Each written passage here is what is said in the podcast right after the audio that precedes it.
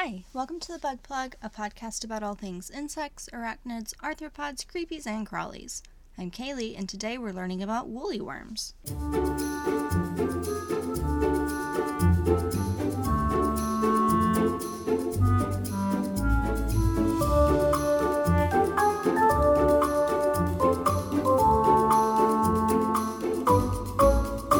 Hey, did you notice that last week was the last episode of September and I just completely missed the news episode? I didn't realize it until I sat down to write this episode. I thought I could do September this week or move on and catch up with it later or something. We're just moving on for now, but I may revisit what happened in September if something is like big and noteworthy. I haven't checked yet, so we'll just sort of see how the next few weeks go and where they take us. On another note, guess who still hasn't scheduled their surgery from an accident that happened literally seven months ago? Me. Hi. Uh, so we're just rocking with our normally weekly episodes. Like I'm not in a huge amount of pain. Um, but if you'll remember last year, we took November off as the break between seasons, and we're going to do that again this year. So the end of October will be our last episode of season two, and season three will start that first Sunday in December. So I'm kind of hoping that that lines up with my recovery well. Um, but who knows? We'll see. Anyway, so we're fully into fall, and that's why we're talking about woolly worms. Are you confused? I promise I'll make it make sense in just a bit. So, first, let's clear something up. Woolly worms are caterpillars, not worms, and they grow into the Isabella tiger moth. We'll talk about the moth, but I really want to focus on the caterpillar. It's also called the woolly bear or banded woolly bear. The woolly moths are found in United States and Canada, and they were first observed in the late 1700s. They can be identified as hairy-looking caterpillars with black ends and like a brownish reddish middle. Like in the light they look really red, but in the shade they look really brown. They have 13 segments and 3 sets of legs, and they are technically safe to handle. They don't bite people or excrete venom or anything like that, but their little hairs can cause skin irritation in some people. The furry woolly worm can be spotted during the fall months in great numbers, inching along the ground. While you'll notice them in great numbers during the fall months, the woolly worms actually have two life cycles. So they can be found inching around in July and June as well, just not in as big numbers. The caterpillars do overwinter by creating small insulated dens that can survive frigid temperatures for a short period. But let's circle back to what I said in the beginning. It's autumn, so we're talking about woolly worms. Apparently, the this generation of caterpillars that have recently emerged can predict the weather. I had never heard this before.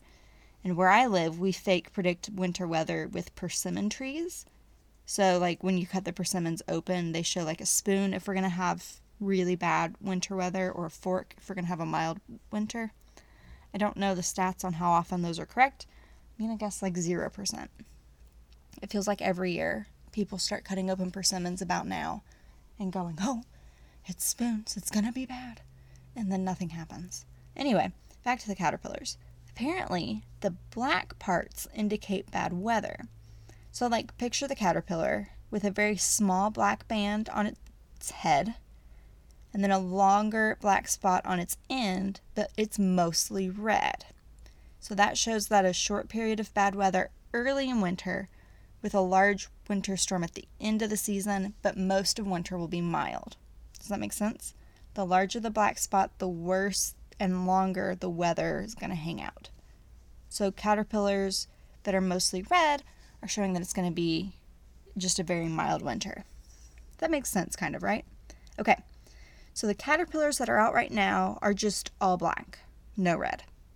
So I guess it'll be a really harsh winter. Isn't that fun? Anyway, no clue how many times these colors actually line up with the weather, but maybe get your generator ready just in case. Do you remember when I didn't have power for over a week back in June? Not fun. Um, so maybe prepare for winter weather if you're somewhere that gets that. Okay, so the moths themselves, I promised I'd talk about them. Uh, they're like a soft yellow color, and they act like moths. They're attracted to light, most active at night, they don't eat, they only live for a short period. That's it. it's kind of boring, right? But the caterpillars are really cool. I so you can usually predict weather based on like what nature is doing. Like um well now I can't think of anything. like bears are about to go into hibernation, so we know uh, winter's coming, that sort of thing.